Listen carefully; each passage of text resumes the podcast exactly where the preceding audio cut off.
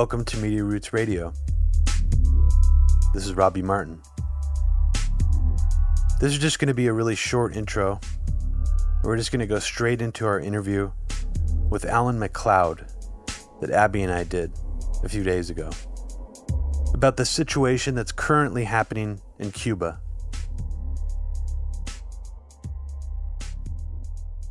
I've been wanting to get you on Media Roots for so long because you're just so awesome at what you do. Uh, all of your media critique, your skills dissecting the media, it's just such a crucial thing. And I've been, you know, inspired a lot by your work for quite some time now. Wow, thank you for saying that. Yeah, I've actually been listening to Media Roots for a long, long time. Um, yeah, I, I got interested in Occupy Wall Street, and then there was that all that crazy stuff going on in Oakland. I was trying to find out about what was going there, and then I yeah I found you and I found your podcast. So I've been listening to it for like ten years or something. What? That's crazy. Oh man, you've been you've been there from the beginning. That's awesome. Alan. I don't know when you started. I think you might have already started it, but I, I must have been one of the first people. Yeah, we've been around for about ten years. Because the reason exactly. that we're called Media Roots Radio, which is weird for like a podcast, is because we were actually on shortwave radio back then trying to tap into people's radio radio networks. Um, but no, it's really great to hear, Alan, and you've been in the game for a long time. That's very cool. Yeah, you're a prolific writer over at Mint Press News. Um, you're doing incredibly important work. I mean, and you're covering areas that I think other people are not covering, uh, which is great. And we we'll talk about that more towards the end of the podcast because it's a personal interest to me. I mean, obviously, I have kind of a bone to pick, but it's also an important topic faux right populism stuff that you've been covering. So we'll we'll we'll definitely get to that at the end of the podcast, but um, that's not why we brought you on today. Great. Okay. Yeah, I mean, so you're a senior staff writer for Mint Press News. Everyone, please check out Alan McLeod. We'll link to his Twitter in the bio here, but just follow his work because just uh, pretty much when you're looking at a typical case study in corporate media propaganda when it comes to our friends and foes. Alan's really um, on the cutting edge, and you really know how to go through. You got the documents. You know how to you know how to go through all the data and give us what we need. Um, and it's very very crucial. I mean, especially at times like the one that we're in now, where these protests erupted in Cuba and you know, Alan, I've been following your work uh, specifically on this Cuba stuff because it's been so important to really just sort fact from fiction here. I mean, you have the thankless job of scouring through uh, corporate news every day and writing media analysis for Mint Press. Um, and so for the past three weeks or so, I guess two weeks, it seems like longer, Miami based Cubans have been sounding off about this uprising, but it's really hard to tell like what the actual scope is on the ground in Cuba a country of 11 million people. From your research, Alan, um, how big are the protests? How big are the counter demonstrations that support the government? And how has the media been covering them both? Sure. I suppose uh, if you're relying on corporate media like the New York Times or CNN, or really any uh, big media outlet across the world, you're probably thinking uh, these protests are rocking Cuba. They're massive. They're the biggest thing seen in a century or more. I don't know. Um, these things are shaking the government to its core. But um, I was very interested to try to gauge how big these protests are. Um, generally, with protests, this happens all over the world. People want that shot of the wave of people like going down the street in their thousands, and there just wasn't that with Cuba. And so, what I looked for, I was going through the, the uh, video, going through the social media for all of this, and there was really only a couple of shots I could see of any kind of like a major uh, major demonstration going on, and I just sort of paused the tape and manually counted how many people there were in the picture, and the most I could find was 175, which really suggests that these protests aren't quite as big or important as they've been made out to be in corporate media a lot of uh, media outlets have said thousands of people are protesting, and that might be true nationwide. But when you actually look at the protests, like in Havana, it seems no more than a few hundred people were there. And that's despite the fact that virtually everybody in the West, from politicians to celebrities to artists and musicians, all the way up to Joe Biden himself, have been tweeting and making statements in support of the protests, essentially saying, get out on the streets, we're going to help you change your society for good. And yet, it seems that it really uh, only a few hundred people in Havana and you know sort of uh, similar numbers in other cities have really come out to protest. I mean, they started in a small place in western Cuba with a few dozen people out on the streets. It maybe went to a few hundred. It's difficult to tell what the original protests were about because a lot of people, especially in the early days of these protests when they're not really solidified, have a lot of different gripes. Some people were protesting about a lack of uh, basic food. Some people about um, about lack of uh, access to certain medications. Um, some people even seem to be uh, criticizing the government from a left wing position as well. So it is a little bit difficult to get a handle on what's going on. But um, yeah, they immediately started um, getting signal boosted online by their uh, family in Miami, their family in the United States, which really turned this into a global thing. Uh, the hashtag SOS Cuba trended on Twitter for more than a day. There were over 120,000 posts on Instagram with the hashtag SOS Cuba. And Twitter itself decided, its editorial team decided to put uh, the Cuban protests at the top of its "What's Happening" sidebar, which meant every user, oh yeah, every user worldwide saw that for over 24 hours. But yeah, ultimately, it seems that the the protests weren't really particularly massive, even though they immediately um, came in and got led by these uh, relatively famous artists inside Cuba, and maybe we can talk about that later. So, I mean, ultimately, the the sort of juncture between the reality and the uh, the perception in the media that you get if you were just sort of passively consuming this is is enormous, and a lot of the time that's down to really quite. Um, quite uh, devious methods the media have used. I mean, I caught Fox News, for instance, uh, blurring out. Oh wait, I was going to ask you about yeah, that. Yeah, Alan. I caught Fox uh, News um, blurring out certain signs uh, in their protest of the uh, Cuban um, of the sorry of their coverage of the uh, Cuban protests. And uh, they were interspersed with uh, Ted Cruz talking about how the police are beating people in the streets and how everybody in Cuba yearns for freedom. But uh, I found the raw footage, and the, the signs actually said "Viva la Revolución Cubana," along with the Cuban Revolution. And another one said uh, "Las calles son de los revolucionarios," uh, which is the streets belong to the revolutionaries, which is a classic communist saying. So these guys were actually pro government protesters uh, supporting the government and protesting against what was going on. And yet Fox News decided to blur those images out and then use them as evidence of how big this protest was.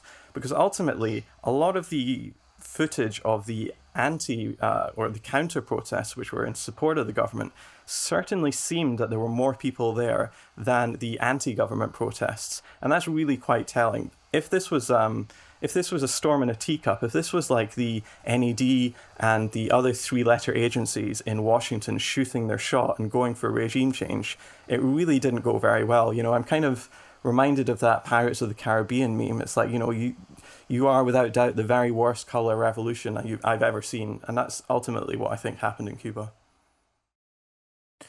it is quite strange that Fox News, as sloppy as they've been in the past, would do something like that that could be so easily exposed as being completely blatantly manipulative. I mean, because why would they be blurring out the signs? I mean, what do they have like McDonald's logos on them or like Nike? You know, like like they blur out like shirts and like rap videos. I mean, it it is it is odd and would make people curious, and you immediately discovered what they were doing. So it just seems extra sloppy.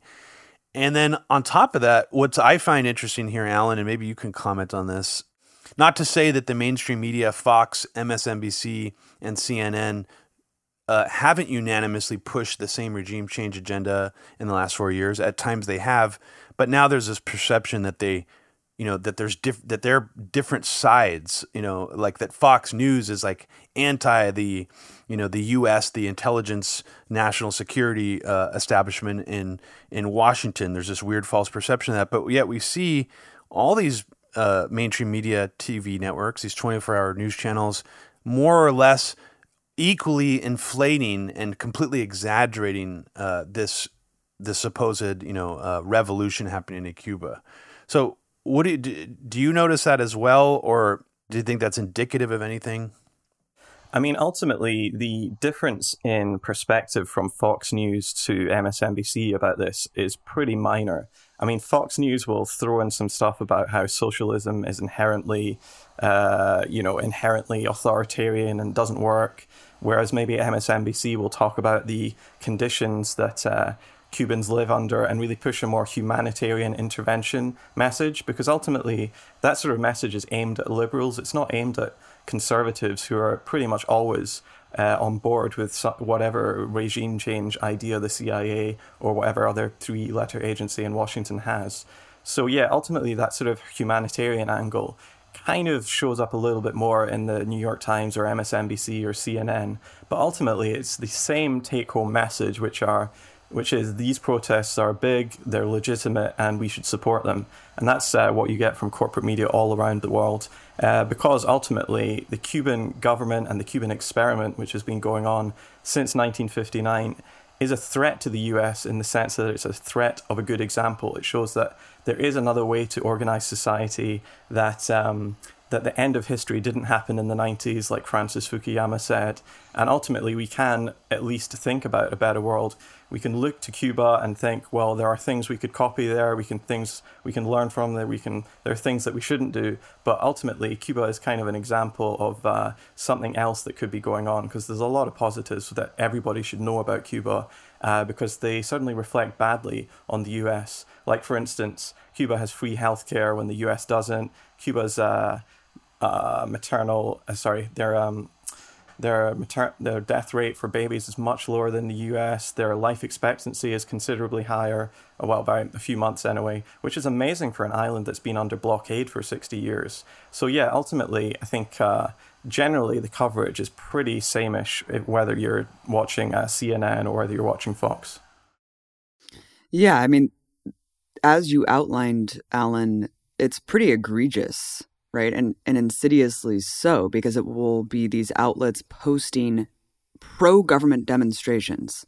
And you can see this based on numerous slogans that are actually revolutionary sn- slogans on these flags, on these signs, posting them because they are the, the biggest crowd shots that they can find. As you said, everyone wants that iconic mass demo shot from, you know, an aerial perspective, and that didn't happen. So then they have to go with these crowd shots that are just the most people amassed at a certain area at a given time, and it all happened to be pro government demos. And so you just saw this repeated over and over again. It was just fascinating. I mean, everywhere from foreign policy to New York Times, I think, sure. um, and everyone in between. And like, were there any retractions to this? I mean, how it's just crazy. It's like just days later, do they just like put a, a, line being like, oh, by the way, these were inaccurate? Or do they not even bother to re- try to retract this? Because then you actually show the New York Times changing after it was published an article that said hundreds were marching to then thousands were marching. As you point out, in a town of merely 45,000 people, it does seem hard to believe that thousands of people would be out in the streets, especially if you have zero documentation of it. Yeah, that's right. That's crazy how the New York Times did that. I mean, people were using the New York Times as kind of like a counterweight to so much of the regime change propaganda saying, look, the, even the New York Times is saying only hundreds of people were out on the streets. And then that mysteriously gets changed. There was there was no, uh, it got changed to thousands of people. So it went from hundreds of people nationwide to thousands of people in this small town. As Abby said, it only had 45,000 people.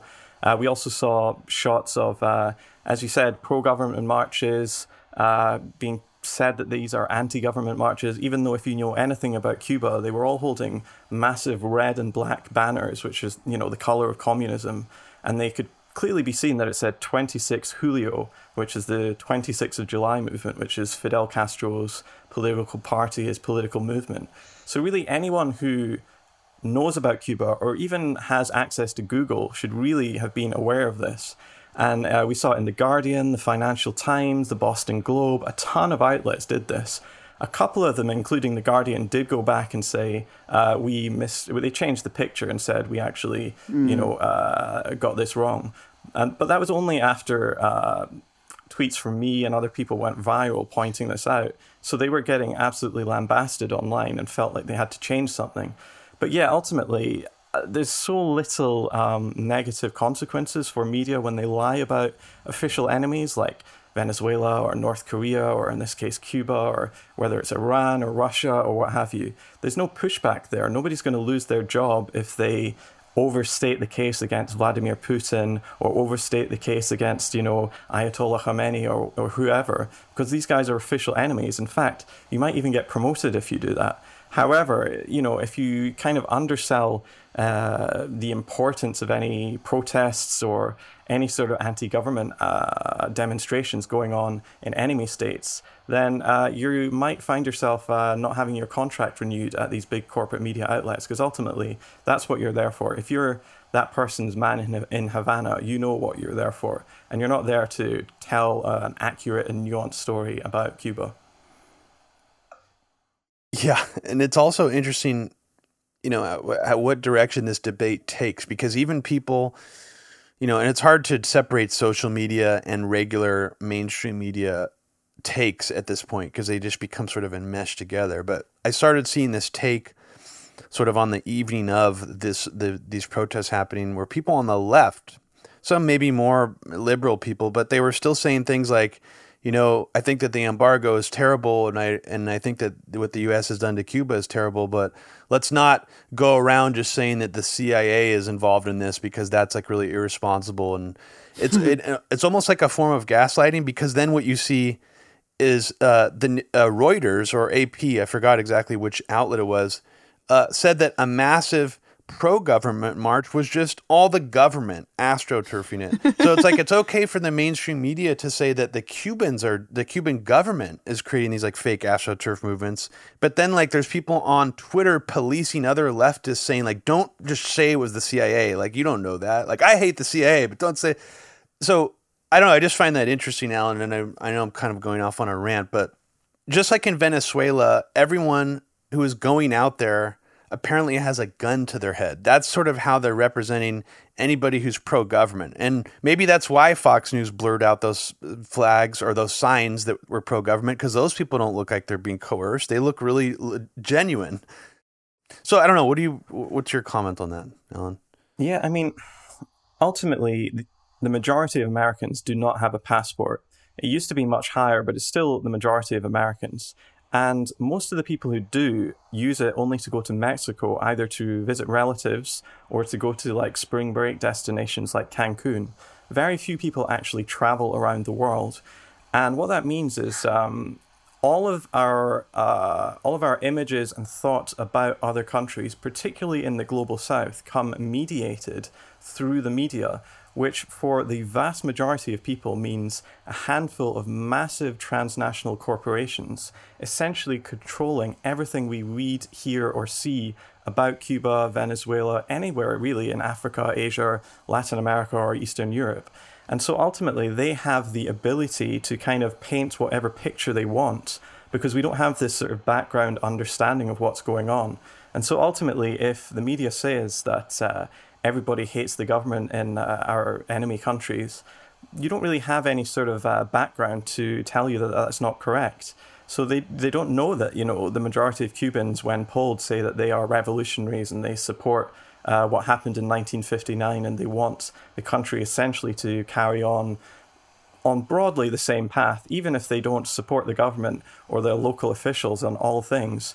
Ultimately, yeah, that's uh, kind of what happens. Uh, we get the position where the, the media really dictates the conversation that we have around uh, uh, other countries, particularly in the global south, the ones that Americans don't go to. And so ultimately, we do get this position where even on the left, we have people who are like, you know, I often call them like Raytheon progressives who like they, they speak in the language of human rights, but the, as soon as some, you know, uh, some organization like the NED or USAID, which is funded by the US government, starts uh, talking about a humanitarian intervention in the Middle East or in Latin America, suddenly they're totally on board with it because they just don't know what's going on. And that's a real problem because ultimately, this is one thing that Empire Files gets really, really uh, perfectly right. Ultimately, the United States is an empire, and we have to start with that as our basis of understanding. And we have to start with the basis of being highly skeptical about doing any kind of intervention in any country. Because if we know the history, the US has overthrown well over 50 countries since the end of World War II, uh, the governments of 50 countries. Uh, it's you know, in 2016, it was bombing seven countries simultaneously. The United States doesn't go around helping other countries in that way. It goes around destroying governments and bringing in regimes which are more conducive to big, uh, big American corporations. And so that's really what happens when we talk about humanitarian intervention. And so anybody who calls themselves leftists or anti imperialists or progressives or anyone who's like kind of anti establishment should really start with a fundamental skepticism of anything anyone in a position of power tells you about another country. Yeah, absolutely. And social media, as you mentioned, plays a huge role in controlling the narrative today, especially to younger people. Uh, I didn't realize that Twitter had an editorial line where they actually choose, you know, not based on hashtags or engagement, but just actually they can pick whatever story they want to headline on the on the top international news, which is what they did with Cuba for over 24 hours. You saw tons and tons of like these young influencer people on Instagram talking about SOS Cuba. Um, you know, artists and celebrities and politicians, everyone had something to say. Yet I went on the Joe Rogan show about a week ago. I talked about this, Alan, and I and and I'm not the same person who has experienced the brunt of this, but um, other people who have just simply put things out on, let's say, Soapbox or just like an Instagram story, they are getting cut, put up on these SOS Cuba Miami-based accounts, and generating tens of thousands of allegedly real you know, Cubans based in Miami. I don't know how many of these people are bots. I didn't like look at how many Twitter accounts were just recently created, but it's just such a stark uh, discrepancy when you look at what is being bolstered and aided and abetted by social media, and then what is being used to just like you know you are you are um, like experiencing a barrage. I mean, my friends have had to lock their accounts. They were sent death threats, rape threats. Um, I haven't gotten those types of things, but I have like blocked like over a thousand people who are being directed at all of my accounts, um, talking to me about this and saying, you know, criticizing me, calling me all kinds of crazy shit, and also, of course, trolling Joe Rogan and saying I'm I'm a liar and I'm being paid by the dictatorship, you know, the typical kind of things. And then you saw this recent report um, posted by Oli Vargas from the Inter American Commission on Human Rights, where Apparently, 68,000 Twitter accounts were created during the coup in Bolivia to shape public opinion Jesus. and make it seem like coup supporters were far more numerous than they really were. I mean, that is a really astounding number, number, Alan. Yeah. I guess just comment on that. Like, is this safe to assume that this kind of shit is happening in every instance of regime change that the U.S. has a hand in? Like, who is making these fake accounts? And just like the disproportionality of like, if you take a stand on this, the right stand, similarly, similarly to Venezuela, you will get fucking crazy amounts of hate and people like lobbied at you uh, being directed from these accounts that are somehow signal boosted and and or funded by someone in power. Of course, it's some of it is really really crude. Um, just one comment on Twitter itself. Uh, I think a lot of us still think of social media as this amazing place where everybody's equal and we can all have our say. But ultimately, social media they're not these uh, companies that exist only in the ether. They're brick and mortar companies, and most of them have their headquarters in California, which means they are subject to American rules and American regulations. And in the last few years, we've really seen uh, the big ones like Twitter, Facebook, Instagram, Google becoming increasingly intermeshed with uh, the national security state. One example of this for Twitter, for instance, was in uh, 20, I think it was late 2018 or maybe late 2019, it was revealed that Twitter's, uh, a senior Twitter executive responsible for the Middle East, was actually an active duty member of the British 77th Brigade, which is the British Army's um, online disinformation campaign. It's their unit that's, that does psychological operations around the world. And what happened to him? Did he get fired in shame? This was right at the point where everybody was talking about foreign interference in our media and our, and our election. No, he's still in his position today. His name's Gordon Macmillan. You can look him up. And so ultimately, that's kind of the sort. That's kind of an indicator of the sort of relationship Twitter has with the U.S. government. And uh, with regards to Cuba, I mean, Twitter has constantly taken a very hostile position to uh, members of uh, the Cuban government or its supporters. It has uh, suspended accounts from Cuban officials, suspended accounts from official Cuban media, which have got links to the government. And this happens with pretty much any enemy country, whether it's Venezuela or China, where on one day they decided to delete more than 170,000 Chinese accounts, which were generally pro government and anti US. Happens with Iran, it happens with Russia. But somehow Twitter never seems to be able to find uh, Western countries like the US, UK, or Germany doing the same thing. Um, this la- this latest thing that's been going on, it has been really, really crude. I mean, I've posted videos about how the same exact phrase, uh, replete with the same small typos, has been posted by literally hundreds of people, all at the same time, all in the same couple of days, talking about how pretty much it says, you know, this is the biggest protest since 1994. My country yearns for freedom. Please send help. that sort of thing. And um, yeah, I mean, Twitter was really, really slow to do this, uh, to actually respond to this. And as I said, they actually put this at the top of their what's happening page. So for days, uh, everybody saw what was going on. But yeah, ultimately, only a few days later were these accounts banned. The first person using SOS Cuba was not a Cuban; it was a it's actually a Spanish person, but his uh, account has now been uh, suspended and deleted as well. Most most of the ones I saw seemed to just uh, have a very sort of basic bio with like you know Maria six seven three one six one two, which is a very generic uh, username, which is uh, often given to you by Twitter. So if you're setting up a bot network, that's the sort of name you get, and they've got a Cuban flag in their profile, and they don't post anything for months, and suddenly it's all about how we should support the Cuban protest the whole thing was really, really crude, and it seemed like it was a very low grade operation to try and influence the world. And it seems to have worked because the, the US government has come in and said, actually, we're not going to be dropping the sanctions, we're going to be changing the sanctions so they're even more stringent. And so Trump's um, Trump's decision to stop remittances seems like it's basically going to be rubber stamped by the Biden administration, who more or less promised that uh, that uh, there would be a thawing of relations with Cuba, like what happened under Obama. So I think ultimately, even though the ultimate goal, which was to overthrow the government, completely failed, they may have got uh, one of their subsidiary goals, which was to change US policy. And then, yeah, ultimately, this is the excuse the US needs not to normalize relationships with uh, that Caribbean island.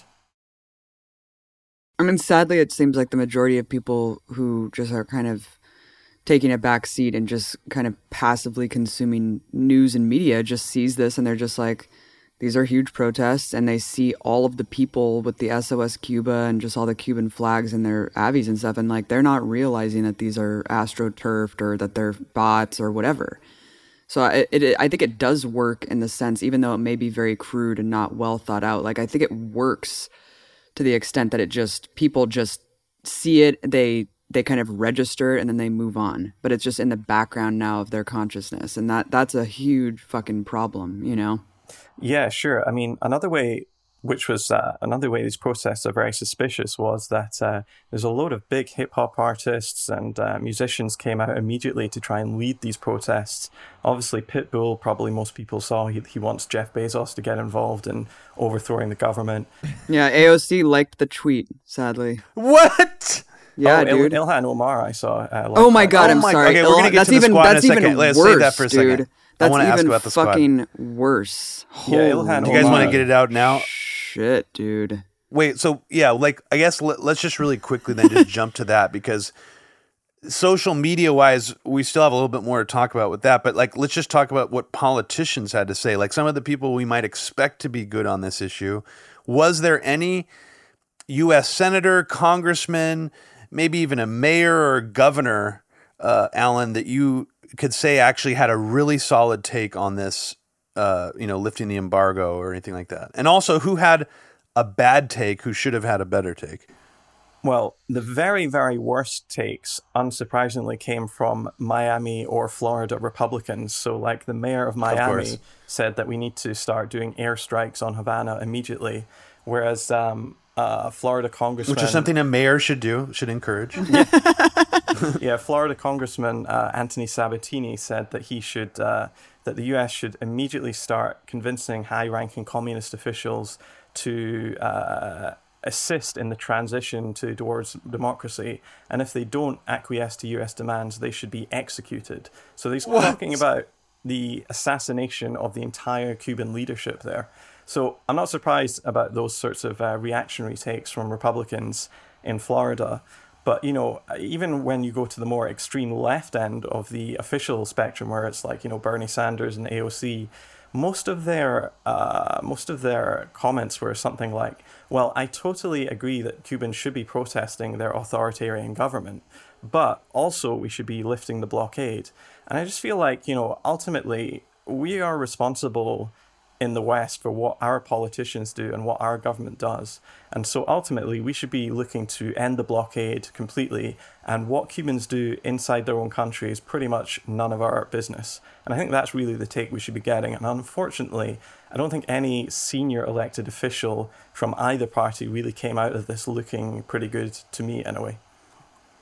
Yeah, uh, I was very disappointed by AOC's comment and, you know, so many other people. I actually didn't see one good take.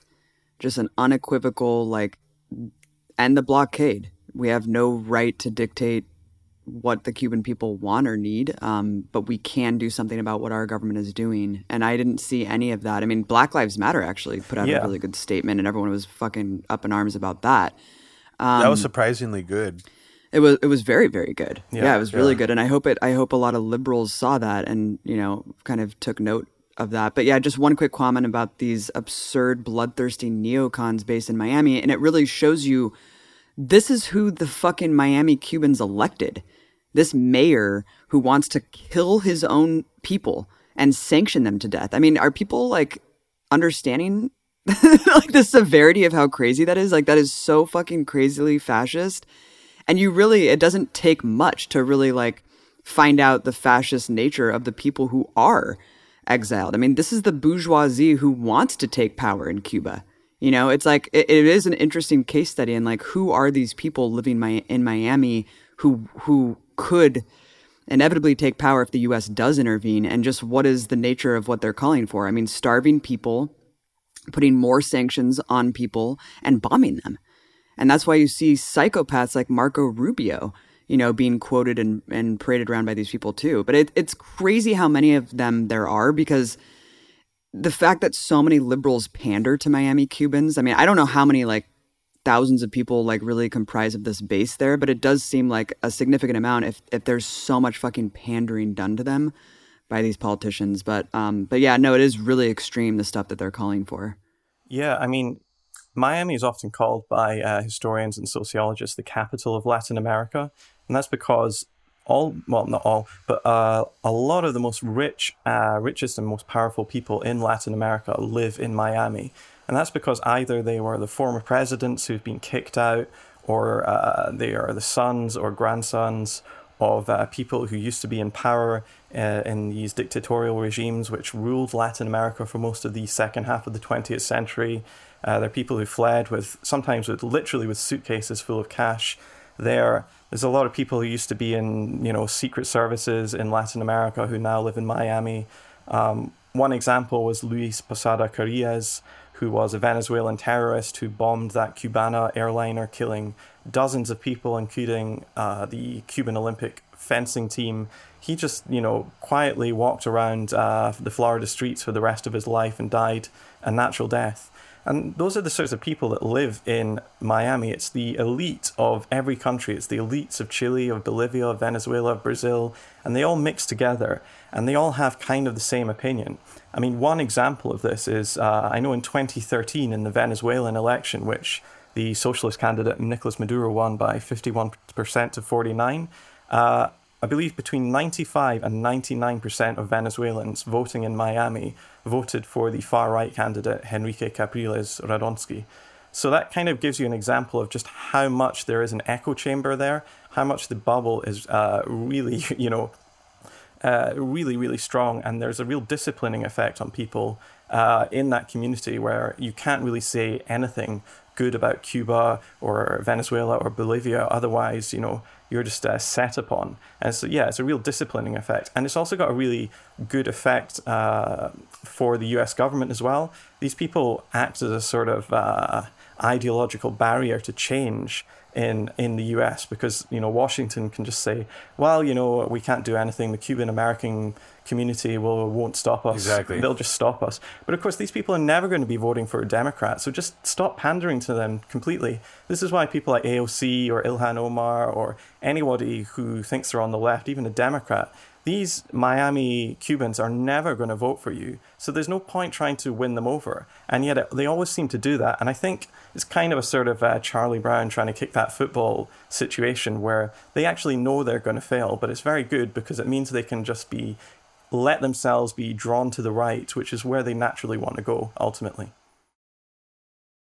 It's one of the most useful immigrant community engines in the United States for some kind of regime change rhetorical leveraging tool, I guess is one way to say it. And I, I'm trying to think of any other community in the United States that serves that same purpose, and it's it's hard to it's actually hard. I mean, I guess Soviet immigrants yeah, maybe yeah, during yeah, the sure, Cold Levine War has a whole podcast about. I was this, just going to talk say the weaponized immigrant Yeah. concept. Yeah, I mean, why don't you uh, do you have a comment on how that might relate to this? Because sometimes I get, I guess you could say MEK vibes from the way that this local and Miami Cuban community kind of talks about Cuba. And I'm just wondering, what is that? Or is this sort of a Cold War holdover that's like they're kind of going off an old CIA sort of script from back in the day? Is that why they talk the way they do? I don't know. Comment on that, Alan. I mean, ultimately, I don't want to say like I don't want to sound like I'm just repeating a meme, but so many of these people, Cuban Americans, were literally part of the Batista military dictatorship. So these people were the torturers, they were the heads of police, they were high-ranking members in the army or the judiciary, and they knew that you know if they stayed in Cuba, they would potentially be thrown in jail for their crimes. So they had to flee with uh, with uh, their families to the United States. And so many of these people are literally assets for various three letter agencies, be it the CIA or uh, NSA or whatever. Uh, these people, uh, you know, actively collaborate with the US government and you know, they've had their property confiscated from them. They don't really want a negotiated settlement. They want blood. They want to take their land back. They want, you know, their plantations back. They want to, you know, uh, re-employ their uh, the descendants of their employees in the same sort of serf-like, peon-like conditions that they had up until 1959. So ultimately, it's kind of the mentality of a slave master who's lost control of uh, of his plantation after a rebellion. They don't want a negotiated settlement. They want to go back there with guns and you know kill the people who led the uprising and then stamp their authority back on the island. And I think that's really you know that's the sort of mentality that goes on uh, among these people. And sometimes the mask slips, and you hear just that. I mean, a, a lot of them will pretend like this is about oh we're starving and oh the the regime is depriving us of medicine, which, uh, as we know, that's not really true. Um, but then sometimes they'll just be like, I can't own the business that I want. And you're like, oh, okay. So what what exactly is going on here? Yeah, I mean, you've uh, you've uh, got some good material of uh, talking to Venezuelans like that, haven't you? Um, when yeah, you know no, they exactly. say, "Oh, we're starving, we can't get what we want," but ultimately, in these countries that absolutely do have problems, like Cuba and Venezuela, do have problems with uh, food and shortages of goods and medicines, most of which you could say are down to actually US policy and the blockade, which uh, prohibits them uh, trading with any of the countries. When you actually look at who's affected by these things, it's almost always the poor that are far, far more affected by these sorts of shortages. The rich, by the nature that the fact that they've got so much more power and influence, tend to be able to skirt around these uh, shortages really well. But when you actually look at who supports the government in uh, these uh, these countries, it tends to be the people that are most badly affected by these shortages who still stick with the government, whereas the people at the top of society who hate the government are least affected. Yet they call upon the shortages as if that's the reason why they oppose the government. As if they, you know, 10 years ago they were raving socialists and now actually they've, you know, changed to a right wing position. It's really disingenuous. But ultimately, that's been the story for decades in Latin America. Yeah, it's the talking points that they know will work, right? To generate that kind of uh, consciousness that they're looking for. And you're totally right. It's such a great point because all the people trolling me, you know, all of them were just really rich fucking looking people in like mansions and pools and shit, like like wearing Gucci and stuff. I was like, you're actually not the people I'm worried about. Yeah. That's Like- when when you, when people say, "Oh, talk to a Venezuelan, talk to a Cuban," it's like, Right. Well, first of all, maybe I don't speak Spanish. Oh, I do speak Spanish, but if I don't speak Spanish, you're stuck talking to people who speak English, which means you're basically stuck talking to the Florida community of Latinos or people in those countries that do speak English and do have an internet access, and that correlates very closely with being in the top five or ten percent of the country. And that again, people at the top of society who live in penthouses and mansions and have servants tend not to be, you know, so pro socialism. And that's, you know, frankly the thing. So when they talk when they say about talk to a Cuban, what they really mean is talk to a Cuban who has the same opinions as me. Well, yeah, that's what one of the funny parts about that whole argument too is it's supposed to sound like it's almost encouraging non-racism. Like, no, talk to a Cuban. Like you're a white person, sort of speaking out of turn. Like, talk to a Cuban to see what's up. But then that, in and of itself, is racist because it's like, what Cubans don't have a diversity of opinion. You think there's just all sort of one hive mind that all hates, you know, the the Cuban government. I mean, that's their that's the implication. So it is just sort of funny that that's the argument they often use, Alan. And then also, I you know something that I remember uh, quite well from the sort of conspiracy culture, Operation Northwoods might be one of the most over the top, on paper, sort of bizarre black ops things that, that we were going to do to a foreign country in, in American history that we actually have on paper. It almost sounds cartoonish what the Joint Chiefs of Staff were suggesting to do to basically have an excuse to invade Cuba, which was to fake the a Cuban attack on an American airliner full of uh, I think a fake soccer team or something like that.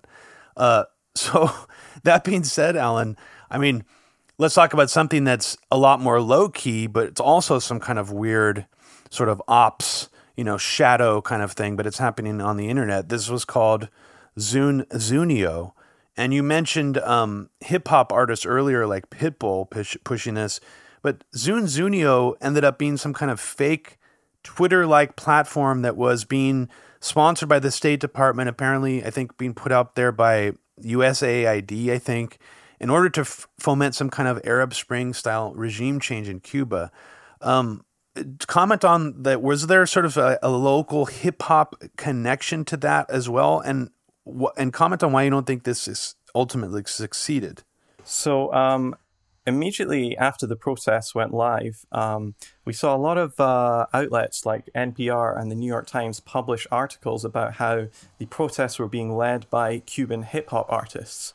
And for me, that immediately rang massive alarm bells because uh, in my PhD on, uh, I was actually doing it about Venezuela, but uh, I came across a lot of books talking about how the NED and the U- and USAID tried to penetrate the local Cuban hip hop scene to try to make it uh, go towards a more anti-government uh, stance. Sujatha Fernandes has actually written a couple of books about this. Um, we've got the documents; they're on NED and USAID's websites, talking about how they're trying to empower uh, local hip hop artists to be leaders for social change. But ultimately, when the US government talks about democracy in Cuba, we know what that means. That is synonymous with regime change. Um, Cuban hip hop was really popular in the late 90s and early 2000s because it was really. Um, it really touched a nerve with people. Uh, these rappers, who are mostly Afro Cubans, were talking about things like racism, which really didn't get much talk uh, in Cuban society.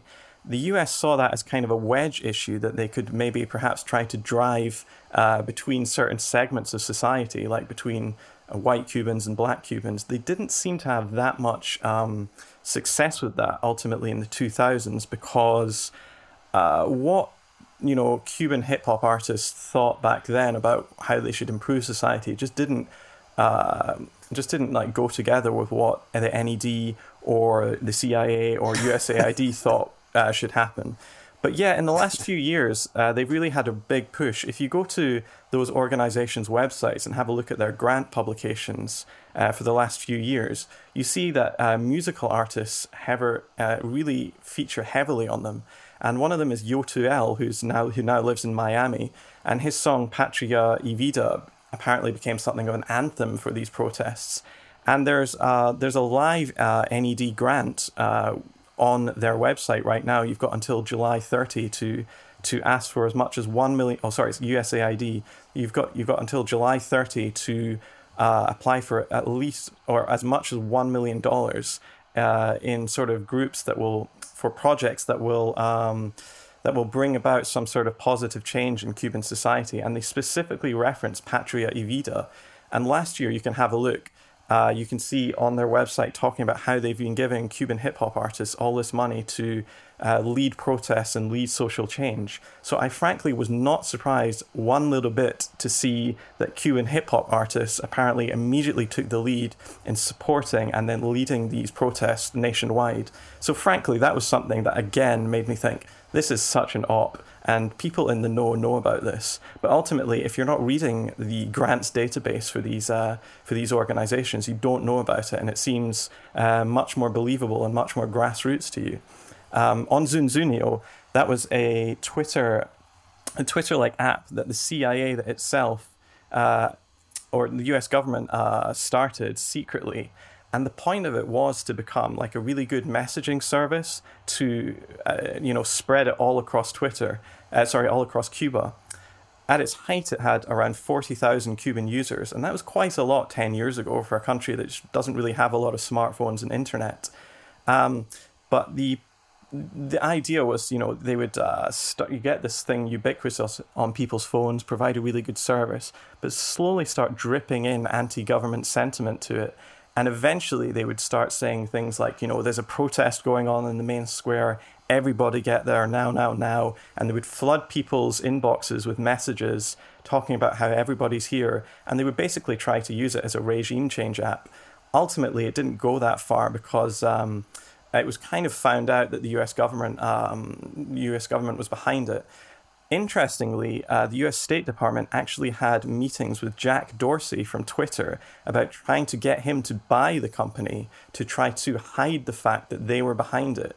Now, it's what? not, yeah, yeah, it's not known what happened. I found out that Suzanne Hall from the uh, US State Department had a meeting with Jack Dorsey. I think it was in Mexico, trying to cajole and uh, convince him to buy the company. Jack Dorsey has not talked about this um, publicly. I've tried to find out more information about this, but can't because they're wow. neither uh, the State Department nor Twitter are talking about this. So we don't actually know the extent of what happened there. But ultimately, Zunzuneo failed in 2012.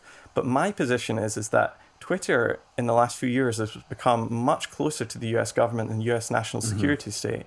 And so these sorts of crazy Cold War sounding style projects aren't really necessary anymore because Twitter just does the US government's job for it. So you think all those fights on the Hill against Jack Dorsey or uh, by Ted Cruz are are not legitimately uh, fighting back against the the Silicon Valley elites? Oh, listen, those those are little squabbles between two members of the establishment fighting over minor things. Ultimately, their goals are largely in line with each other.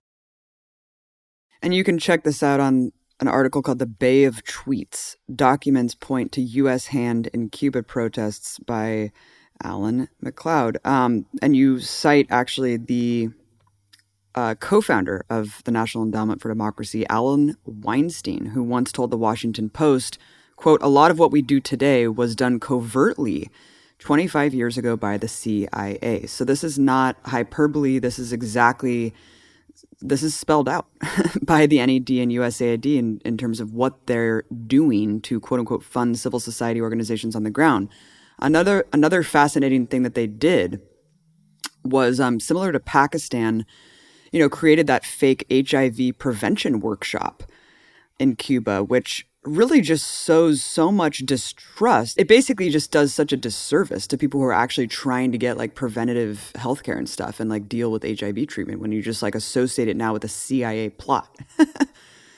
It's crazy. Yeah, for sure. I mean, that a similar thing happened in Pakistan, didn't it? They were actually trying yeah. to find Bin Laden Bin through Laden, some sort of yeah. harebrained scheme. Apparently, it might have actually had some success, but it was all under, under the cover that they were giving free polio shots to people.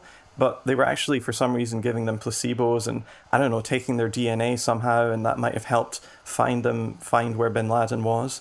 But ultimately, this has caused a massive uptake of vaccines, vaccine skepticism in Pakistan, exactly. which has led to the deaths of uncountable numbers of people from polio, which has really come back with a vengeance. And now with COVID 19 and everyone needing to get a vaccine, I can't imagine that's going to have a positive effect on that either. So ultimately, they will, you know, they'll use any sort of uh, leverage they can and hang the consequences.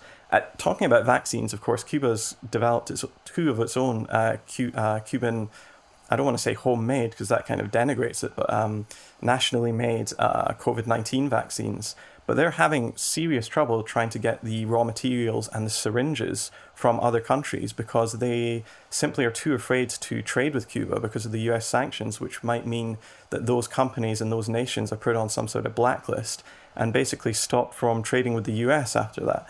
So Cuba's in this crazy position where it wants to give away this vaccine for pennies to all these other countries, but it can't, and it can't even uh, push and roll out its own vaccine because it has a lack of syringes and raw materials. So we got a situation where in the United States where there's a glut of vaccines, but so many people don't want to get them. But in the global south, there are billions of people who want a vaccine but can't get them, and that's largely because of U.S. and Western government policy as well. It's fucking disgusting. it, it is an apartheid, vaccine apartheid, completely led and perpetrated by the U.S., and it's absolutely disgusting. Um, and I want to get into that, Alan, but I just wanted to comment really quickly about, you know, this is being funded. These quote unquote civil society organizations are being funded to the tune of over $20 million. And that's just through USAID. Um, that goes a really far way in a society like Cuba. And just look at these grant numbers. I mean, a million dollars here and there, hundred thousand dollars here and there, five hundred thousand dollars here and there to like certain groups and hip hop artists and stuff like that. It's just absolutely astounding that this is where taxpayer dollars are going. like, I just can't wrap my mind around it. And then you have just the stenography from like NPR, New York Times, being like the hip hop song that's driving Cuba's protests. Like, what the fuck? This is just so, so op oppy. you know, it's just like so hilarious. But let's talk about the embargo. Because another thing that I'm, I'm getting trolled relentlessly about is like, no, the embargo is not what's causing these shortages. Like, the embargo is only targeting the regime, the regime. That's not why there's a lack of medicine. That's not why there's a lack of food. As you just clearly cited, yeah, I mean, Cuba is on the cutting edge of medical research. They've created the first, uh, you know, treatment of HIV transmission to babies. They've created the first uh, lung cancer vaccine, if I'm not mistaken. There's so much there about what Cuba is doing to send doctor contingents around the world to fight the pandemic on the front lines, as well as like uh, be the first responders to natural disasters and stuff like that. So, of course, there needs to be this demonization against, oh no, this is just all done for you know, cynical purposes and stuff like that. But let's talk about the effects of the blockade because in your Fair Media Watch article, you mentioned, of course, the extremely disproportionate coverage when it comes to like Ecuador, Chile, Haiti, who've been protesting, you know, US backed regimes and such. But I think the one primary thing missing from the analysis when it comes to Venezuela, Iran, or Cuba, of course, is that US sanctions, and, and specifically when it comes to Cuba, the blockade, the crippling 62 year blockade, is a complete side note if it's mentioned at all. So just go into that. Talk about the blockade and what the effects are of these sanctions, Alan. Sure. So if you read corporate media, they will either not talk about the sanctions uh, or the blockade having a negative impact on Cuba or other countries that are under sanction as well, or that will be relegated to the penultimate or maybe even the final paragraph where they might mention something about the sanctions at the very end. But ultimately, the sanctions are really the key thing in Cuba, which is uh, driving the island's misery right now. Um, Cuba's been under sanctions for over 60 years. This is a relatively small country of 11 million people, 90 miles off the coast of the US, which is under pretty much a complete blockade. If you are a ship and you want to go to Cuba, you can't go to the United States after that for a certain period of time. It's quite a long time. So ultimately, if you if you're a shipping company and you trade uh, with Cuba or allow your vessels to be used for trade with Cuba, you are immediately on a blacklist to the United States. and you could be uh, you could be facing some serious, uh, serious, serious penalties. If you are a company and want to trade with Cuba, you cannot trade with the United States after that. So, obviously, our trade is dominated by transnational corporations. No corporation is going to decide to trade with Cuba over a country of 330 million people, which is the world's pretty much the world's biggest economy, the world hegemon. So uh, there's uh, a huge uh, disincentive for any company to trade with Cuba. Also, if any of your subsidiary companies trade with Cuba, the uh, the father company will get hit. Uh, so there's so there's just so much pressure not to trade with Cuba. And uh, you know the U.S. government says, oh, there's you know exemptions for certain products like medical things, but they, if you read the documents about this, they deliberately make this very opaque uh, specifically for the point to try to intimidate these countries and these uh, companies not to trade with Cuba. So what that means uh, for Cuba is, is that essentially if they can't produce it on the island, they're screwed because they don't have it. And that's one of the reasons why if you go there, everybody's you know driving these bashed up cars that look like they're from another era because they are. They can't get the spare parts, they can't get the new cars in. And so ultimately they have to starve, they have to, or, you know, provide for themselves. They have to, uh, you know, make do and mend. So they're in this crazy situation, which is completely man-made, and it's largely man-made in Washington D.C. Of course, the COVID nineteen pandemic has really hurt Cuba as well because it's an island that is based on tourism for a large uh, part of its economy, and that means the tens of thousands of people who go there every week. That's trickled down to a few. So pretty much everybody who was uh, reliant on tourism, which is you know, most people in Havana in a lot of ways, they're out of a job. And so there is very much a feeling of worry, of discontent, of anger. But a lot of it is actually placed at the US government rather than their own government.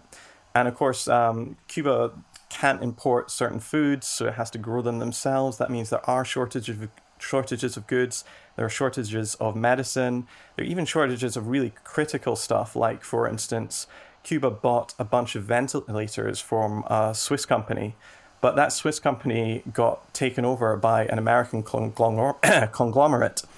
And immediately, the American uh, company thought we have to stop this, and they stopped the um, they stopped the the export of ventilators to Cuba just as the pandemic was reaching its height. So this is having massive real world consequences for people, and it's amazing how well Cuba is doing considering the sort of embargo it's under. Ultimately, this isn't talked about much in the media because the media's overarching narrative when talking about countries like Cuba or Venezuela or Nicaragua is that socialism doesn't work. And ultimately, if you were talking about these embargoes, you would immediately start getting a different framing uh, of what was going on there.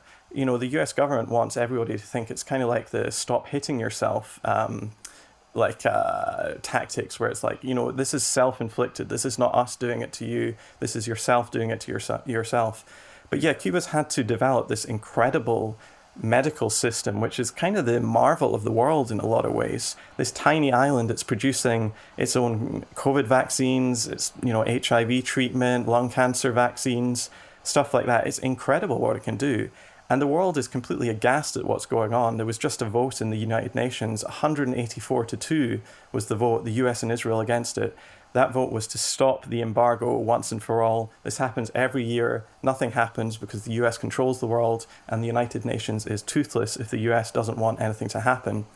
But uh, a lot of people, I think, would be interested to know just how great the Cuban healthcare system is and how much positive effect it has on the world. Cuba might be one of the most popular countries on the entire planet if you were to poll the global south. That's because tens of millions of people alive today have had contact with a Cuban doctor. Uh, Cuba has sent its doctors to dozens of countries around the world. Even in the pandemic, it was sending them to first world countries like Andorra and Italy, whereas you know Italy's neighbors like Switzerland and Germany and France were giving them nothing. Um, there are more Cuban, sorry, there are more African doctors in Africa who were trained in Cuba than were trained in Africa, which is an incredible stat when you think about it. There is one school in Havana called uh, ELAM, the uh, the Cuban School of Medicine, which takes in people from all around the world, trains them for free, and then sends them back to their local communities to help the poor. And there are even dozens of American students there right now who are getting trained in medicine on the Cuban government's dollar and are going to be sent back to their communities all across the, the country to um, provide free or subsidized healthcare to the poorest and most vulnerable groups. And so, you know, if you if you've ever used some sort of emergency clinic where you don't have to pay very much, a lot of the time you might, if you just ask them where did you train, sometimes they will have trained in Havana, and that's really the incredible thing that this tiny country can do. If you think of that, this is what Cuba can do under blockade. What could the U.S. or uh, a very powerful Western nation do if it really wanted to put its mind to it. And I think that's the thing about Cuba. If we start learning about what they can do, we start getting inspiration for what we could do at home. A really quick comment is that I visited that school, Alan, and it was incredible. And they have put in place so many precautionary measures to prevent people from actually practicing medicine that have been trained at that school in the United States. There's so many disincentives for Americans, even though a lot of people don't want to get hundreds of thousands of dollars and you know mired in student debt to become a doctor going through the, these absurd bureaucratic hoops in this country and it's just so much easier and as you mentioned sponsored for free by the Cuban government to anyone in the world who wants to go and train to become a doctor. It, it, was the most amazing thing I've ever seen. Talking to these people from all over the world who chose to do that, and you know, it's just incredible um, when you actually look at what's put in place to prevent this from getting out there. But I don't know, Robbie, if you wanted to comment on. Yeah, I mean, I mean, obviously Cuba is just doing that to, um, you know, to make themselves look good. I mean, they don't care about actually training people how to do medicine. I mean, don't you realize that? Just a PR coup for them. Sorry. Yeah, man, they're uh, they're sending slaves, human trafficking all over the world, as Mike Pompeo yeah. said. These doctors are actually under slaves. the guise of doctors, giving them yeah. stethoscopes and, and scrubs. Um, yeah, Alan. I mean, it's it's really it is impressive how what Cuba's been able to do in the face of all this adversity. That's a almost a really mild way to put it. It, it and it just does seem in a way that the U.S. government thought that they could destroy Cuba incrementally. Maybe Bay, you know, Bay of Pigs didn't work out. Uh, that's also putting it mildly. But there's certain things we tried that didn't end up working. So ultimately, it does seem like sort of the autopilot program that was put in place was just this idea of trying to just starve Cuba or just strangle it into oblivion. And there are official documents going back to 1960 saying that by quote denying money and supplies to Cuba unquote the U.S. hopes to, quote, decrease monetary and real wages to bring about hunger, desperation, and the overthrow of the government.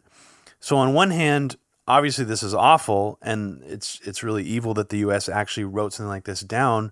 But on the other hand, it is impressive that Cuba has been able to resist this. But it must also really stick in the craw of certain U.S. officials that they haven't fallen yet.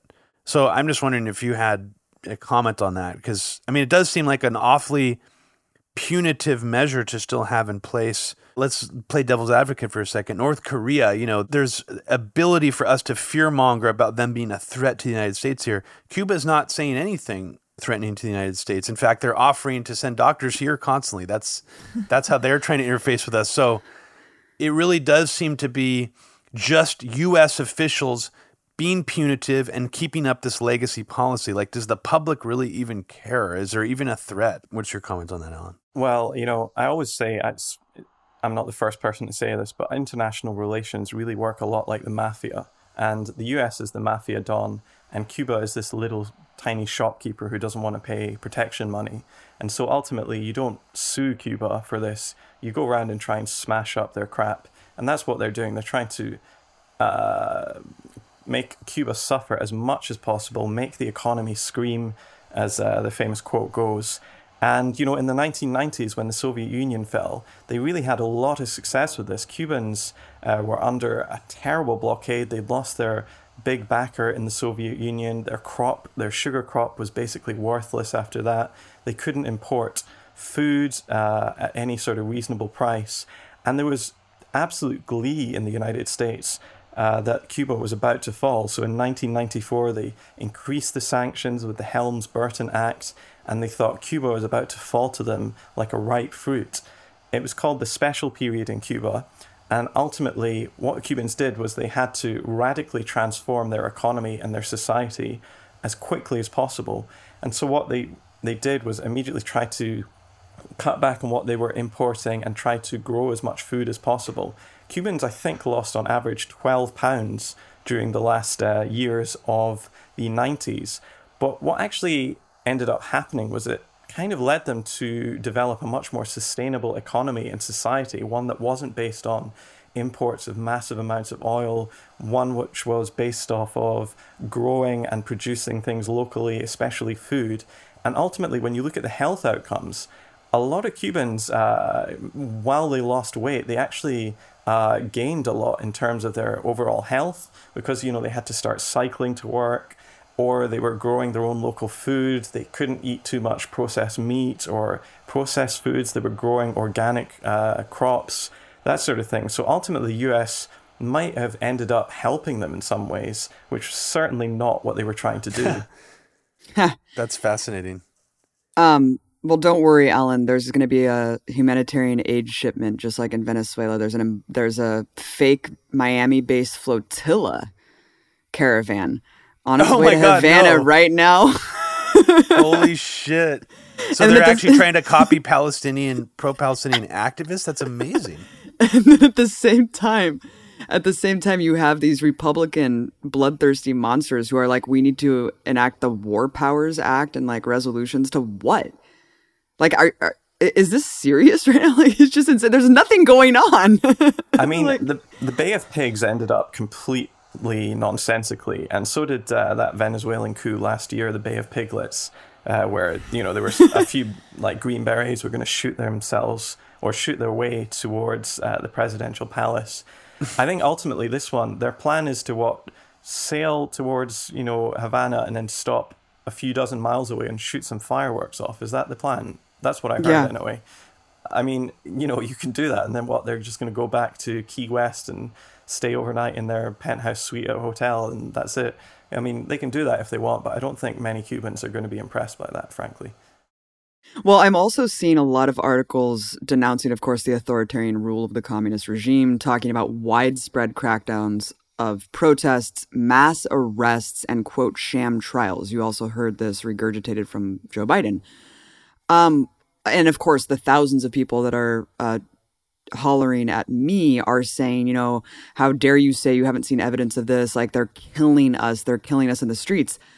Um, look, I mean, I, I'm I'm open to seeing the evidence. I mean, c- have you found anything to corroborate these allegations? I'm sure there is repression to a certain extent. You know, it, it, it isn't a full democracy, as we know there is a uniparty system. I mean, that's obvious, but in terms of like this extreme authoritarian repression, I'm not seeing anything to back this up. Alan, maybe you've seen something else because I have not seen any videos or photos other than there was a report of someone being killed, and I'm not sure what the circumstances of that was. But it's kind of giving me the same vibes as Venezuela, um, where it's Maduro's, you know, mass executing people in the street, ordering tanks to be running people. It's like literally when you when you parse through it's hard to actually find corroborating evidence to this. Yeah, sure. I mean, the country is awash with journalists right now, and obviously everybody's got a smartphone nowadays.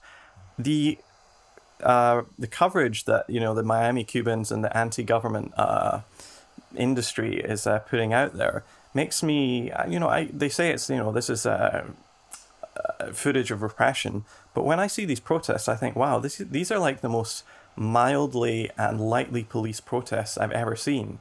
You know, I've been involved in protests in Europe where like, you know, I get kettled for six hours as a child and not allowed to like leave or anything like that.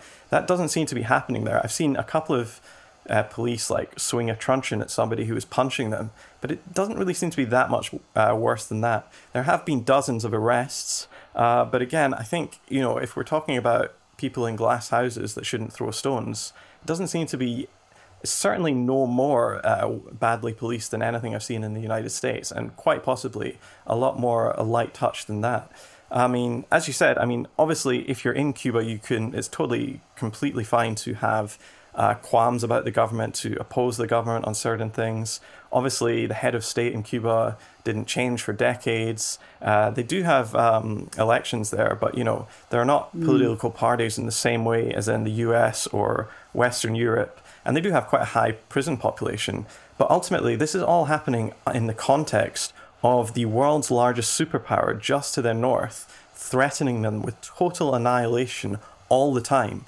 I mean, if you think of anything comparable happening in the US, like for instance in World War II, what happened when the US started to uh, uh, oppose Japan in World War II? They immediately locked up the entire Japanese population and stuck them in a concentration camp, or or many. As that's nothing like that is happening in Cuba. There's far more freedoms uh, in in Cuba than there was in the U.S. for Japanese Americans in World War II. And so ultimately, I think, you know, uh, I think that it's quite remarkable how libertarian it is in terms of uh, freedom to protest, freedom to criticize the government, freedom to do what you want, considering uh, the massive pressure it's under. And that's a lot of the time what people don't really take into account when they talk about, you know, criticizing authoritarian regimes in the global south that are under attack from the US. These things kind of have to retreat into themselves and uh, and kind of like pull back on certain liberties just because you know there is a government trying to overthrow you and yeah but ultimately i think people talking about human rights in cuba if you don't immediately start talking about either the blockade or about the worst human rights violation on the island which is unquestionably guantanamo bay if you don't start talking about those things first ultimately, I really, I'm really suspicious of where you're coming from, and I don't think you're really being serious about human rights, and it's really just a tool being used to bash a government you don't like. I, I don't know if you've been there, Abby, but um, I thought it was just like a prison camp. It's an entire town they've taken over. There's actually like a McDonald's and all sorts of like chain restaurants there that you can go to. And uh, you know there are job postings uh, for the McDonald's on Guantanamo Bay. So if you're if you're kind of a minimum wage person uh, listening to this, maybe you could apply there. That might be an interesting place to work. Well, it's a huge, huge compound. It actually has like the best diving, basically in a, in a long span of area. It's like a really um, prime diving area where they encourage you know soldiers who are stationed there like you know become scuba divers and all this shit. It's just like it's just a complete waste. Um, not only is it just horrific that there's still 20 people languishing without charges or trial who are just innocent rounded up, but like beyond the torture camps and gulags that's happening there, it is like just a pristine natural habitat that belongs to Cuba and it's just being completely insanely occupied illegally and it's a hu- it's fucking huge. It's huge. Oh yeah, there's gift shops. I have like a Gitmo like mug, a Gitmo bag. It's really wild, man. Wow. Yeah. Cool. Yeah, multiple gift shops and tons, like a basically strip malls. That's great. Okay. Yeah. On. Yeah, go visit. okay. Good, good time. yeah. How ridiculous is it, Alan, that we we literally have a place where it's known on record that we regularly force feed people at this basically a gulag and we're sitting here acting like the Cuban government is so evil. And it's like, yeah, like you, you, we we have zero leg to stand on. I mean, even if I was just a PR consultant for the United States trying to figure out a way to sell this, I'd be like, dude, you guys need to like do something about Gitmo first. Yeah. If you want to take out Cuba, like you just need to like pretend like Gitmo is not doesn't exist anymore because this is ridiculous that you're trying to fucking you know act like Cuba is this corrupt. But then we have this other thing completely out of left field, Alan. You know, and I thought John Bolton's claims about Cuba's supposed bioweapons program was out of left field. But now we have this other thing that's been con- there's continuity from the Trump administration to the Biden administration's national security apparatus, basically claiming that American diplomats and our CIA people, starting in Cuba, were targeted with what the U.S. government is now calling a microwave weapon. what scientists decided might have been crickets a year ago as now the narrative is is not just we don't know how this is being done, which the U.S. government was saying before. Now the narrative is this is a microwave weapon being targeted at our diplomats, including now apparently CIA agents who live in the United States and their family members. The U.S. government is now saying over hundred people, including CIA agents' family members, have gotten some form of brain damage or side effects from being targeted by this. And of course, Alan, as you know, this is being called the Havana syndrome.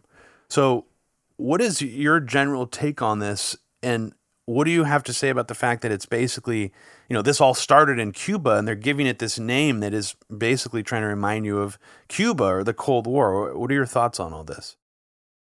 On Havana syndrome, it's amazing when you actually look at the uh, symptoms of it. They line up perfectly with migraines, which is something that one in about one in about eight people will uh, suffer in their lives, and yet this is being you know, presented as some sort of microwave cannon that uh, countries are attacking United States officials for some reason to minorly inconvenience them and give them a headache and sort of nausea. And it's also interesting that this is happening in pretty much every country that the United States doesn't like. So it's happening in Cuba, it's happening in Russia, it's happening in China, and that this is being taken seriously. Even when, as you said, Robbie, um, a lot of scientists uh, weighed in on this when United States officials actually recorded the sound and posted it online. And immediately, Cubans just came in and said, That is a Cuban cricket that uh, tweets at a certain time of year. Yeah, it's a really annoying sound, isn't it? This is not a microwave cannon or anything that we're firing at you. It just seems an utterly bizarre story from start to finish. It seems like uh, there would be no reason for this to be used. Why would these countries, particularly Cuba, go to such great lengths to use a heretofore uh, unknown science fiction weapon on a bunch of uh, US diplomats to minorly inconvenience them when there would be a hundred ways of doing this in a much easier way. I actually wrote an article about this for Fairness and Accuracy in Reporting called A CIA Officer Has a Headache, Media Blame Russia. And it was about uh, a guy, Marc Polymeropoulos, who was a CIA bureau chief in Moscow, and he talked to Julia Ioffe about this for GQ and talked about how he had uh, this terrible attack in the early hours of uh, December when he was in Moscow and he felt he was at death's door. But his story doesn't make any sense because then he says a few hours later that morning he got on a train to St. Petersburg and went uh, Christmas shopping and uh, went into a bunch of dive bars to have a good time and he was feeling much better afterwards. I mean, if you're at death's door and have been attacked by some sort of crazy science fiction weapon, you don't get on a train to another city and then traipse around St. Petersburg in the middle of a Russian winter to go window shopping. It's absolutely insane. Even uh, that article even lists uh, quotes from the CIA basically saying that Polymeropoulos is totally making this up and that they're refusing to they're refusing to call this like uh, being injured in the field. So he's not getting any of the sort of compensation he could be uh, he could be subject to. So I mean, even people at, at the top of the CIA are pouring cold water on this, and yet because it's such a good story and because there's so much political utility to it, it uh, it persists regardless. Well, really quick comment is I don't put it past our government to be doing this kind of shit to its own people and blaming adversaries. I mean, who the hell knows? Because I know that there, I mean, there's so many people who claim that they've had like permanent brain damage from this too. It's really an out there story that I can't actually figure out what the hell is going on. But yeah, I mean, I, I definitely do not believe that it's any sort of adversary doing it to people. Let's just say that. it is a very strange thing that they're trying to put out there because not only does it seem to would stoke paranoia, but you know, a, again, it almost seems like like Alan said, it does seem like there's people from the CIA trying to pour cold water on this, but then there's other people coming out and saying that there's a hundred victims of this that have actual brain damage. And that just seems like a really ominous harbinger of like what's to come. Like why would mm-hmm. the, why would they be claiming something so ridiculous sounding? I mean I, I can't remember the last time in this country where it's like, yeah, a foreign country, we don't know who, is secretly attacking over a hundred of our CIA agents or assets. I mean, that that could be turned into a pretty big deal. So it's it's worrisome to me, uh, Alan. Yeah. Regardless of how ridiculous it is. So I guess I would just encourage people to just pay attention to it. Not saying to take it 100% at face value, but just like see where it's going to go because it's really odd there are precedents for this. So, for instance, in the early 80s, I don't know if you two know about this, but the Yellow Rain scandal, where um, people, uh, US uh, soldiers in uh, Southeast Asia, uh, were saying that there was this mysterious yellow dust covering them, and they were getting really sick about it and uh, sick from it. and uh, they suspected that this was some sort of chemical attack. And this was front page news for weeks and weeks in the New York Times and the Washington Post and on all the cable or on all the uh, news channels then. And it was only later that they found out that it was the uh, the urine of some sort of bug that uh, was native to Southeast Asia. And if they asked anybody from that country uh, where it was happening, where it was you know Vietnam, Laos, or Cambodia, people would have told them what it was. But you know the story just rumbled on regardless because either because uh, these people are way too paranoid or because it served a political function. But ultimately, yeah, that was um, that was exposed as a complete brain fart or a complete uh, you know fake news scandal in the early '80s. But you know it, it, it served its purpose politically ultimately. And I, I I'm worried that this you know crazy microwave cannon story is the new yellow rain for this era. well, let's hope that it turns out to be something as silly as bug piss and it's not an actual like electronic weapon of some kind because yeah i mean it's just coming off the heels of all these weird ufo leaks by the us military it's it's creeping me out. But just let's let's uh, since we don't have too much time left and and uh, we didn't get to this yet i wanted to uh, give you an opportunity to talk about a new article you wrote that you quoted me in i'll just say. Uh, but i thought it was a long time coming uh, type of article. You know, Nathan J. Robinson, I thought took a big swing and a miss at a person we know as Saagar Enjeti, who's become a very popular figure in alternative media. And I thought his miss, he swung at him and he missed because he was taking at face value, Nathan J. Robinson, this idea that Saagar Enjeti was actually a genuine populist. And he was sort of saying that, well, these right populists, they're really just the same as fascists. So we shouldn't be allying with these people. And a lot of people, you know, including Glenn Greenwald, quite a lot of people pushed back on that and said this is a joke. He's not a fascist, whatever. You, I think you're the first person to actually write a thorough article on who Saagar Enjeti is.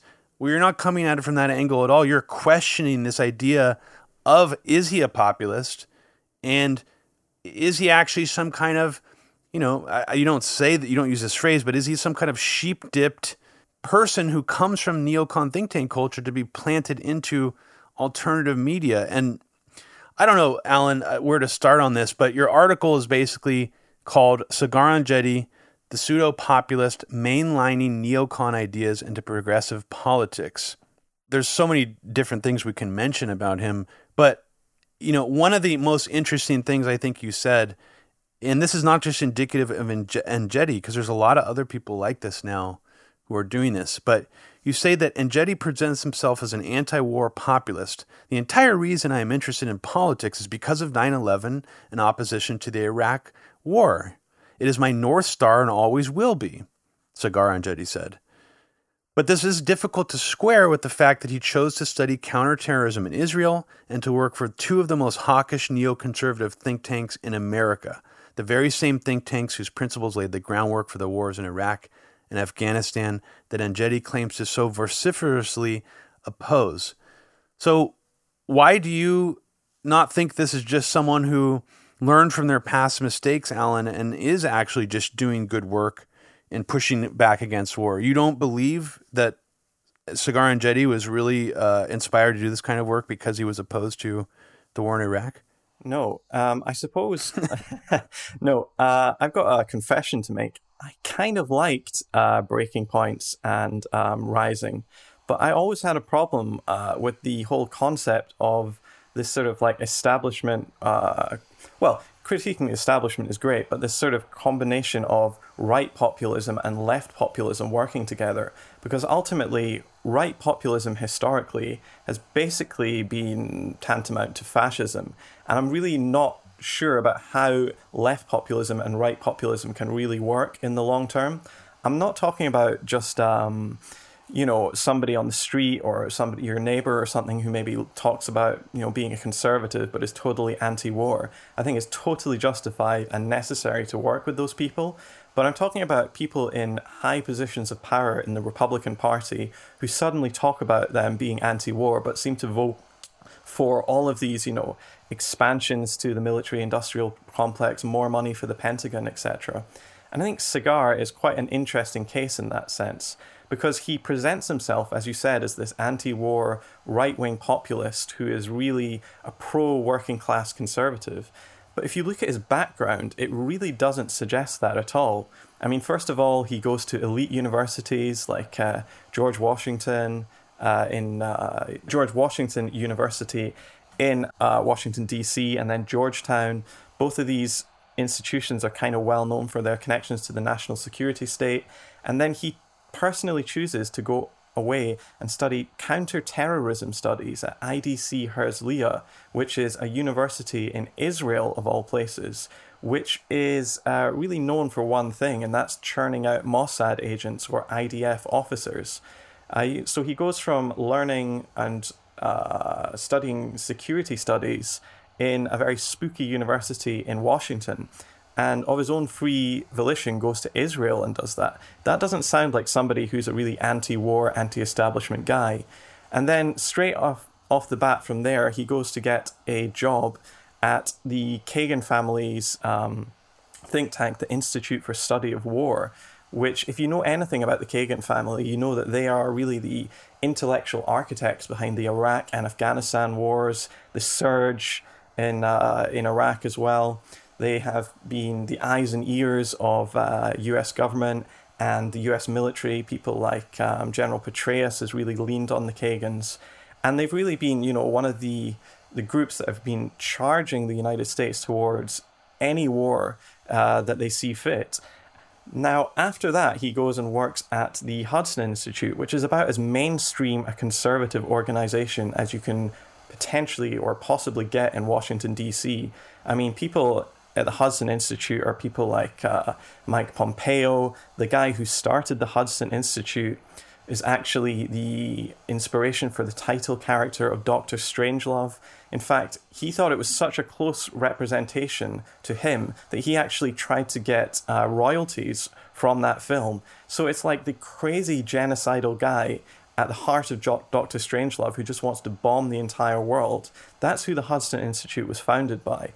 And so this really doesn't sound like somebody who's like this anti-war, uh, you know, working class conservative.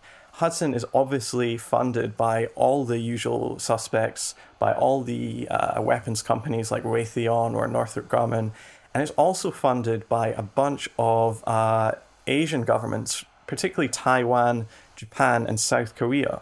And for the last few years, Hudson has pumped out this constant drumbeat of just interminable anti China propaganda, talking about how we need to confront China and this is the absolute imperative for the 21st century. And Saagar talks about this on, uh, on Rising and now on Breaking Points as well, where he's always talking about how the needs to confront China and how progressives have to get on board with this. And at no point does he disclose that a lot of his quite substantial salary actually comes courtesy of the government of Taiwan, which is obviously totally against China and is trying to break away from the country. And that's a huge conflict of interest, which he doesn't disclose. And one of the main reasons why I really don't buy the idea that he is, you know, a sort of pro uh, public populist is, is the fact that he still works for, I mean, he doesn't actually work for the Hudson Institute, but he still has a lot of connections with them. He still does the podcast, uh, which uh, started um, at the Hudson Institute. He still works with uh, Hudson Institute employees. And so ultimately, if he has had this great uh, come to Jesus moment, he hasn't talked about it. And he's had a long time uh, to do so. And he just still pumps out this, uh, this rhetoric, which sounds pretty much interchangeable with neocons. Um, you know, there are a lot of right wing figures in uh, the United States who've tried to sound populist, you know, started to talk about criticizing the elites. I mean, even Donald Trump did it with his drain the swamp rhetoric. People like General Michael Flynn have tried it as well. These people are just obviously transparently phonies. And people see it as such because obviously they have long histories in uh, Washington doing exactly the sort of thing they now claim to be against. But with Saagar, it's a bit different because he's much younger, he's much more presentable, and he's much better at what he does. And so he's had a lot more um, success convincing liberals and progressives that he's one of their allies, when in fact, I'm really not sure that's the case. And even as recently as a couple months ago, I saw him speaking about the need for U.S. domination in the South China Sea, which is just absolutely flies in the face of any sort of actual, real anti war populism. It's just absolutely perplexing that this facade has been kept up for so long. And I like Krystal Ball. Um, but Saagar just really seems to be a wolf in sheep's clothing, especially since his Twitter header photo was him and Donald Trump forever. It's like, okay, so so you are actually legitimizing the notion that Trump himself is a populist.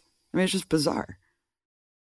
Yeah, I mean, it is incredible. Yeah, I think uh, I'm willing to give Krystal Ball a pass. I like her a lot as well. But um, ultimately, I think this combination of the idea, the whole point behind Rising is that the new right and the new left, the, they sort of, I don't want to call them the alt right and alt left, but certainly the anti establishment right and the anti establishment left can work together on all sorts of issues and get things done. But ultimately, I think their core ideologies are so far from each other that this is not a marriage that's going to that's going to last the distance. People who may be listening to this be like, "Why are you fixating on Saagar Enjeti specifically?" Well, why why would the Hudson Institute this think tank that is incredibly mainstream, extremely neocon, has Scooter Libby there, has Mike Pompeo there. Why would they be producing a podcast that's all about this sort of populist realignment? What would be the purpose of that? And I guess one answer I have to that, one speculative answer, and I want your answer on this, Alan, as well, is that it does seem like it's just another rebranding exercise by these DC policy pushers and war makers who realize that populism, you know, this Trump style of populism is now a vehicle for can be a vehicle for their propaganda as well. And why not use that propaganda lane? Why not use that lane of rhetoric to do that? Um, and it's just in the same way that Kagan and Kristol rebranded as being liberals during the Trump era. I see this just as a similar rebranding exercise. And I'm just wondering if you see that overall picture when you zoom in, zoom out from it, or if you see it differently than that. Yeah, I mean, ultimately, if you listen to the realignment, which was at one point an official Hudson Institute publication, uh, their podcast, but is now more independent. I think it's associated with some weird group called is the Lincoln Group or something. Um, yeah, he seems almost like a different person, as you said, um, Abby.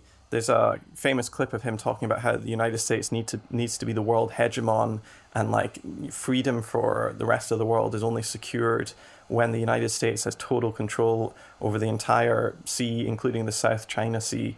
It just seems absolutely crazy that this sort of like uh, total world domination uh, fixation can be presented as some sort of like progressive idea.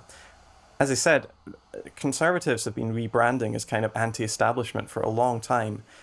Ultimately, they can't sell themselves as what they are, which is representatives of the top 1% of the billionaire class of Wall Street, of uh, the big manufacturers, of uh, huge transnational corporations, because nobody's actually going to vote for that. You know, you can't win an, an election with 1% of uh, the public voting for you. So you have to find certain bases. And obviously, the conservatives have found, you know, religious conservatives or, um, uh, you know, the gun nuts in America as certain uh, allies which they can work with to try to form some sort of a majority which with which they can govern. But another way of doing it is just kind of like casting off all your past uh, foibles and presenting yourself as some sort of outsider who doesn't have any power and is really challenging the establishment. It really is amazing how well this is working for some people, despite the fact some of these guys have got like long careers in Washington where you can look them up.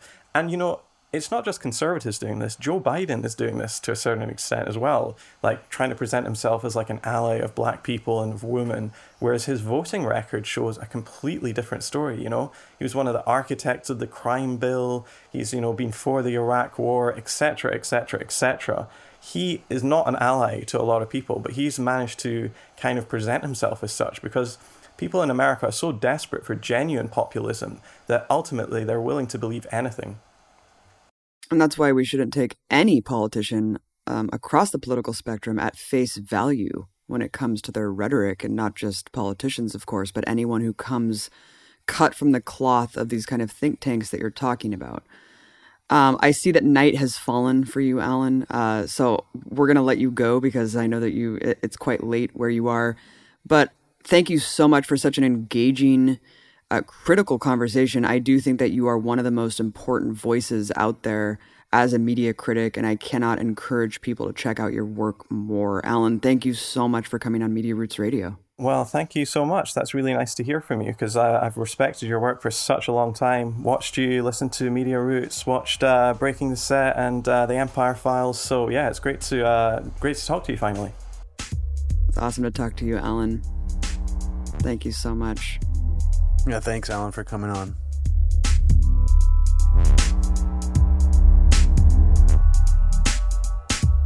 If you liked what you heard today on this episode of Media Roots Radio, please consider donating $5 a month or per creation at our Patreon at patreon.com slash Media Roots Radio.